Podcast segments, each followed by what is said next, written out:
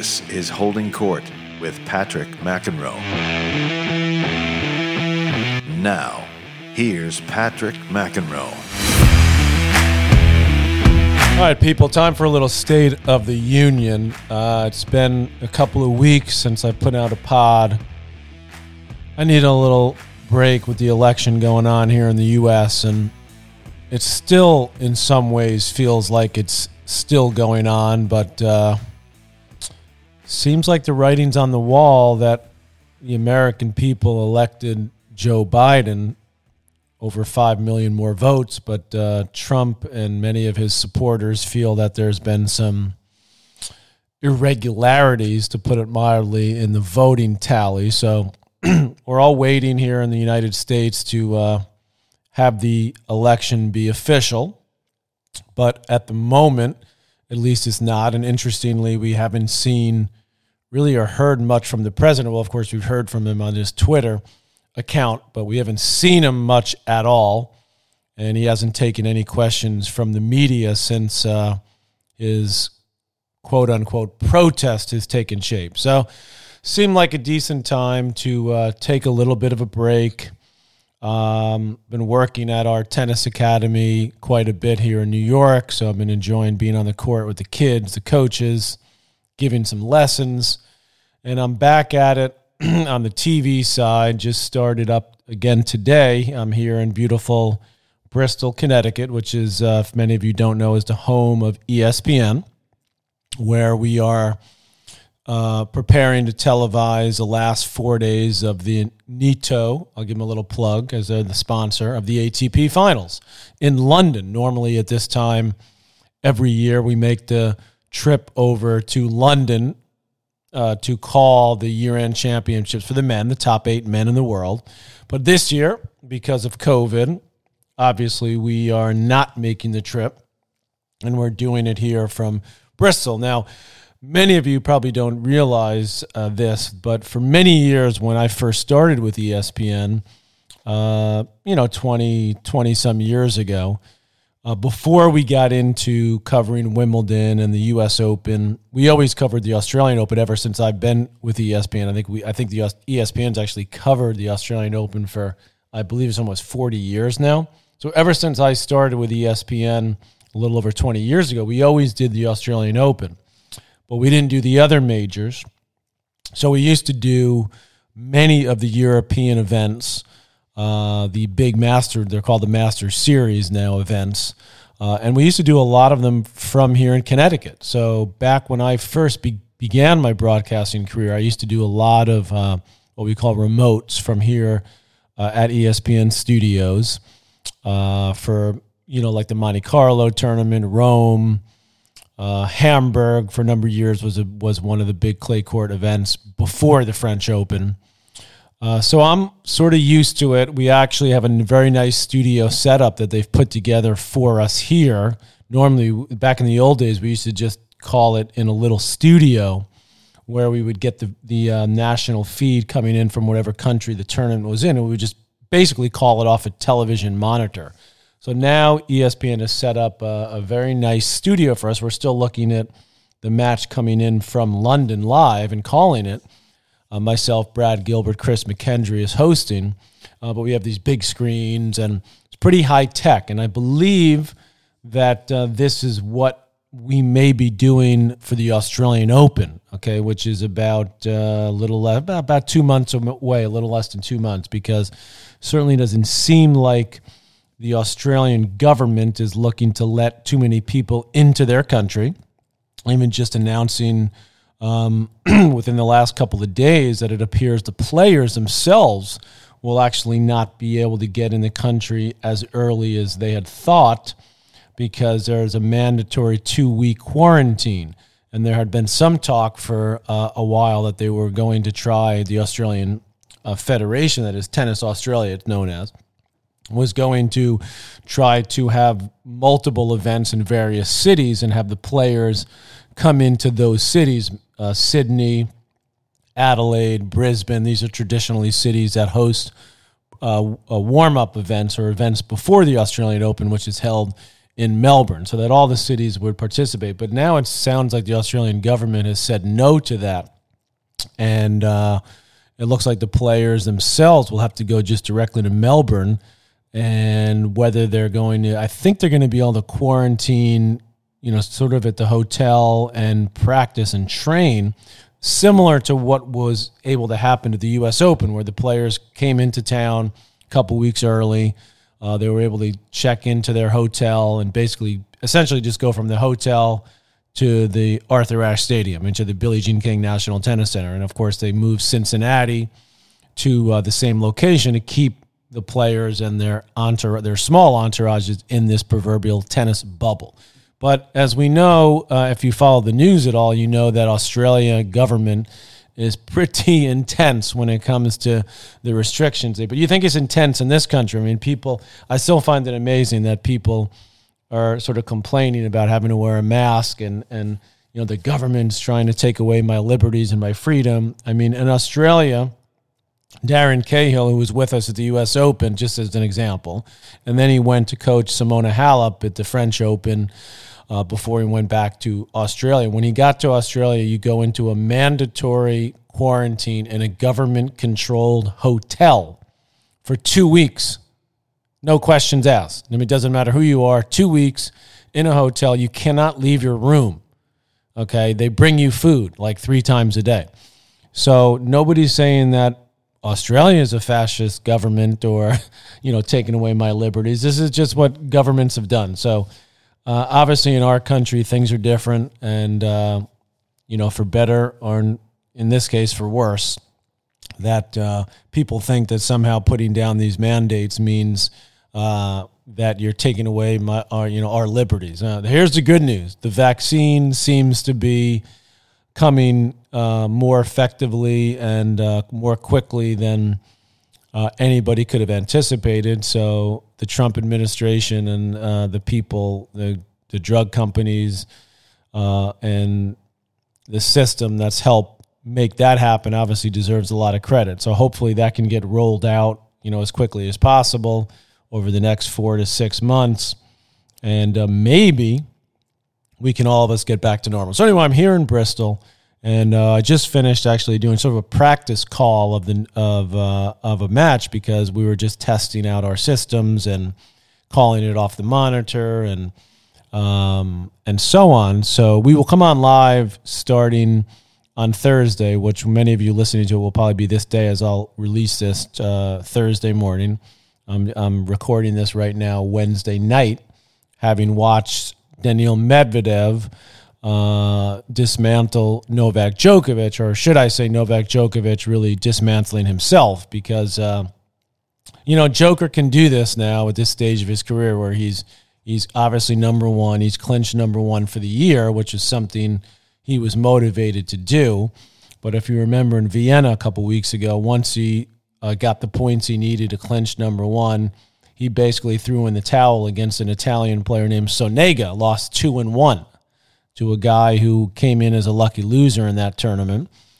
And he sort of did that today against Medvedev. I mean, the first 6-7 games were actually very competitive, great rallies from both players. Djokovic was actually running Medvedev around a lot more than Medvedev was running him around, and they had a long, long game at 3-all on Djokovic's serve. He'd saved a couple break points, and finally Medvedev was able to break him after expending an incredible amount of energy. And Djokovic, you know, sort of makes a decision in his mind at that point that he doesn't really want to go to that physical wall to win a match like that. Now, obviously, he knows that he can, and if this were the Australian Open or a major, he would do that. But in this situation where he's sort of pacing himself, he knows he's got number one wrapped up. He knows he's got one more match to play, by the way, which will be against Alexander Zverev on Friday. And if he wins that, he's into the semifinals. So you remember back in the day when Connors criticized Lendl because he sort of kind of did what Djokovic did today, which is semi-tank a match, knowing he's got one more to play with. Connors called out Lendl, said, you know, you never do that. But, you know, this is why these great players are wired a little. I mean, you probably wouldn't see Nadal do that. This surface is the toughest for him, the indoor courts at the O2 Arena where they're playing in London.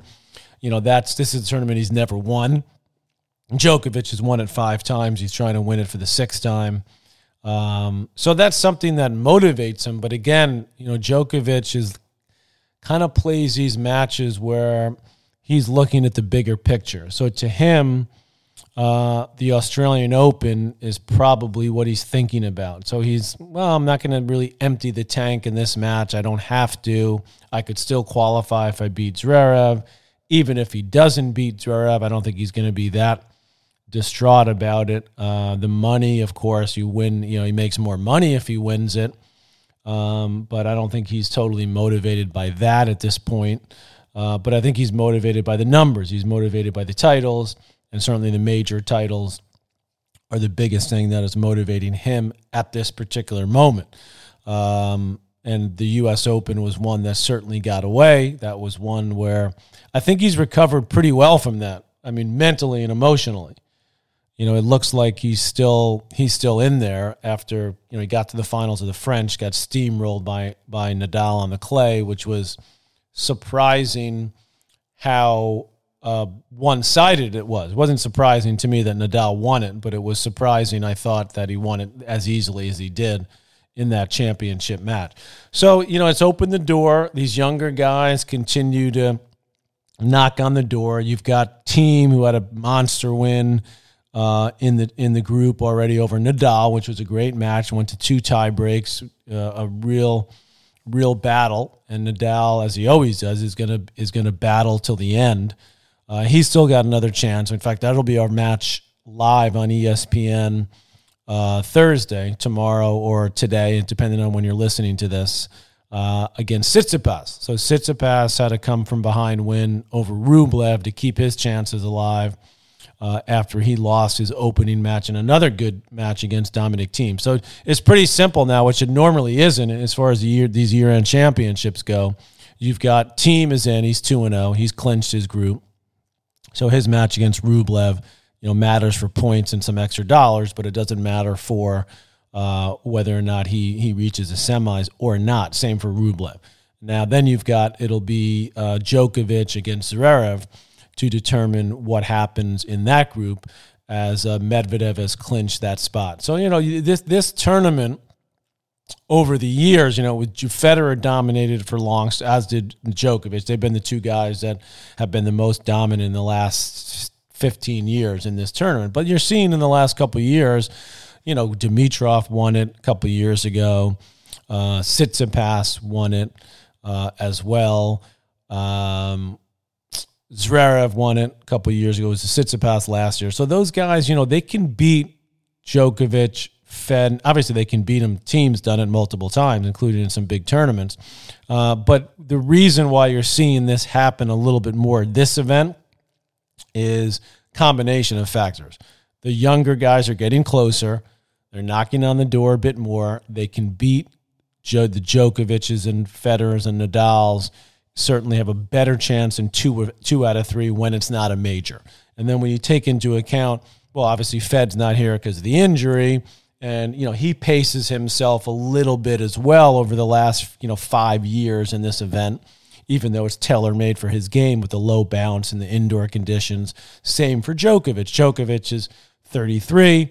He's still a little bit younger than Nadal, a lot younger than Federer. He's looking at the bigger picture. And, you know, what for whatever it's worth, people aren't going to look at how many ATP Tour championships you win in the same way that they look at overall majors. Okay, so again, it's a mentality, it's a mindset for Djokovic. He's got to be locked in mentally and physically to grind these matches out, you know, against a guy like Medvedev, who's proven he can beat him, by the way, even when Djokovic is totally into it and wants to go to the physical wall. We showed some highlights today as we were doing our practice call of the match, they played against each other back pre-pandemic. Was still 2020. It seems like 10 years ago at the ATP Cup down in Australia, which was an awesome event. And, you know, the players representing their countries, but it was an unbelievable atmosphere. Tons of Serbians in the crowd for that one. Djokovic won it in a really tight physical match in three sets. It was 6-4 in the third. So even my point is that Medvedev's right there. So for Djokovic, it's, you know, he's a little off. He's not really willing to pay the price physically and mentally in this particular match in this day. So it turned out to be a routine win for Medvedev. So Medvedev has been disappointing overall this year. But as Brad Gilbert noted, he was calling it the match with me today as we were doing it. You know, Medvedev's turned it around in the last month. I mean, he won the Paris Masters. That was his first title of the year. Again, he started that year reasonably well at the ATP Cup, but he sort of tailed off, you know, obviously it was early in the year. And I think the 2019 season caught up to him a little bit because, remember, he had such an unbelievable second half of 2019, winning Cincinnati, finals of the U.S. Open, winning Shanghai. I think even by this event last year, he was a little tuckered out. He lost all three of his round-robin matches in this year-end championships last year. So he's back. Team, I've been really impressed with the way he's played here in two tough wins, Tsitsipas and Nadal. You know, he's becoming a legit threat on this surface, whether it's outdoor hard, indoor hard. His ability to take the ball a little bit earlier off both wings, particularly the, you know, stepping into the backhand, returning better. He's just become a better all-around player. Obviously, winning the Open, you know, was monster for him, and I think that sets him up very well for having a chance to win this one here. But also setting him up very well for 2020. So Australian Open, I mean, it's looking, it's for sure going to happen. Well, now I can't say for sure. We don't know for sure because the pandemic, who knows? I don't think there's any cases at all. I don't know this for a fact, but I just heard this, that there were no cases whatsoever in Australia. So, or maybe in Melbourne. So whether or not that's accurate, I'm not sure. But let's put it this way. There's very limited number of cases, if at all. But if they start letting players in from all over the world and not doing sufficient quarantine and or testing or combination of that, Australia obviously is taking this incredibly seriously, and they don't want to see that happen. So let's assume the Australian Open does happen, which I think it likely will. It may happen with very limited fans or no fans. They'd already said months ago that they're not going to allow fans in from other parts of the world, which, by the way, is a huge hit to the economy of Australia and to Melbourne because they count on people coming from all over the world. But obviously we don't need to get into that because we know, I mean, how about, you know, Broadway being shut down in my city where I'm from in New York City.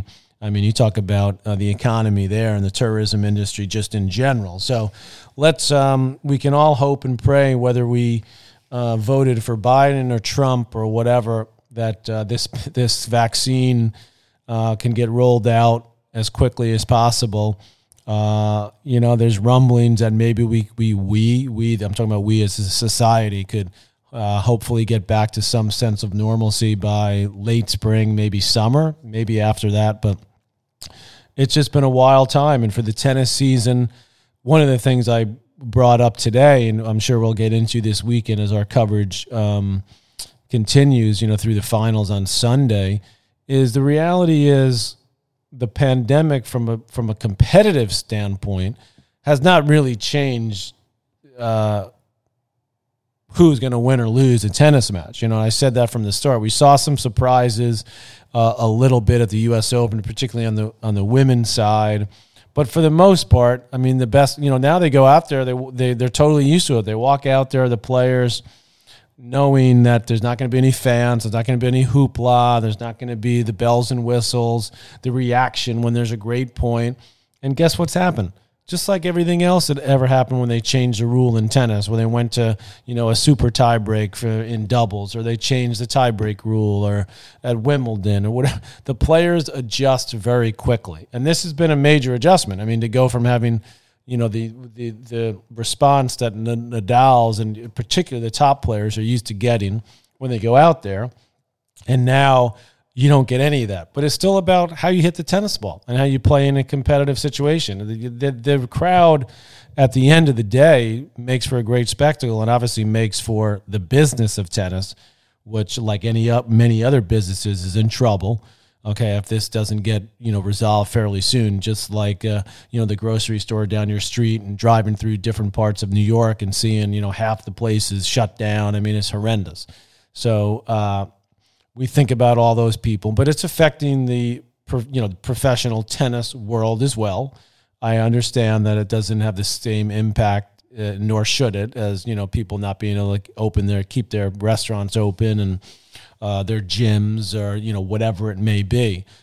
So we think about those people, and I see it every day. I mean, I see it when I drive past in my local area where I live, just outside New York City. When I drive into New York City, we've been very lucky at our Johnny Mack Tennis Academy in New York that, knock on wood, we've been able to stay open and keep kids getting exercise and adults getting out. Tennis is a distance sport, so we're lucky. But now it was just announced today that the New York City schools will be closing for an amount of time. I didn't catch how long that is. I'm assuming it'll be at least through the Thanksgiving holiday, which is coming up next week anyway. My guess, I'm no expert, I'm just watching the news like everybody else, would be thinking that this probably will extend to at least January, so we get through December and, see if we can control this next wave. And the numbers are going up even in New York City, where, by the way, everywhere you go in where I live, and whether it's Westchester or Long Island, we have a tennis club out there that I've gone to and spent a lot of time there in the summer, or in Manhattan, everybody wears a mask wherever they go. I mean, it's just not even, no questions asked. So the whole non-mask thing, I just don't get. And it just drives me absolutely batshit crazy that people think of it as some sort of political statement or something. It's just basically completely absurd. But there we are. That's the situation we're dealing with. Looking forward to being able to take my mind somewhat off of that, and hopefully for you all as well. Sorry if I got into it too much. No, I'm not sorry, because this is my podcast, and if you don't want to listen, you don't have to listen. But we obviously talk mostly tennis, and we have fun with that. So anybody has any other ideas about some good guests for me to pick up? I think I know the tennis. Well, actually, let me know what tennis people you'd like me to speak to, because I'm going to keep mixing it up with tennis people, with sort of, celebrity types that we know like tennis, and also just regular people that are tennis lifers, which I find some of those interviews, they don't get the numbers that some of the big names get, but I find them very interesting, and I think they're a great listen. So if you're listening to this podcast and you scroll down the list and you see some names of someone you don't know, they're probably a person who's lived their whole life in tennis, and I would recommend that you just jump on one and listen to it, because there's some great stories. It's all about life stories and, what tennis can bring to people's lives. So I'm looking forward to calling, this for the next 4 days. I think it's sort of my sense is that this may be what we're doing for the Australian Open, which will be interesting because we'll be up all night calling matches with the time change being here in Connecticut and in the northeast of the U.S. in the middle of winter. So that will be a wild ride, but hope everybody is well. Let me know what guests you'd like to hear from. If you have any ideas, I'll track them down. And I appreciate you listening to another episode of Holding Court.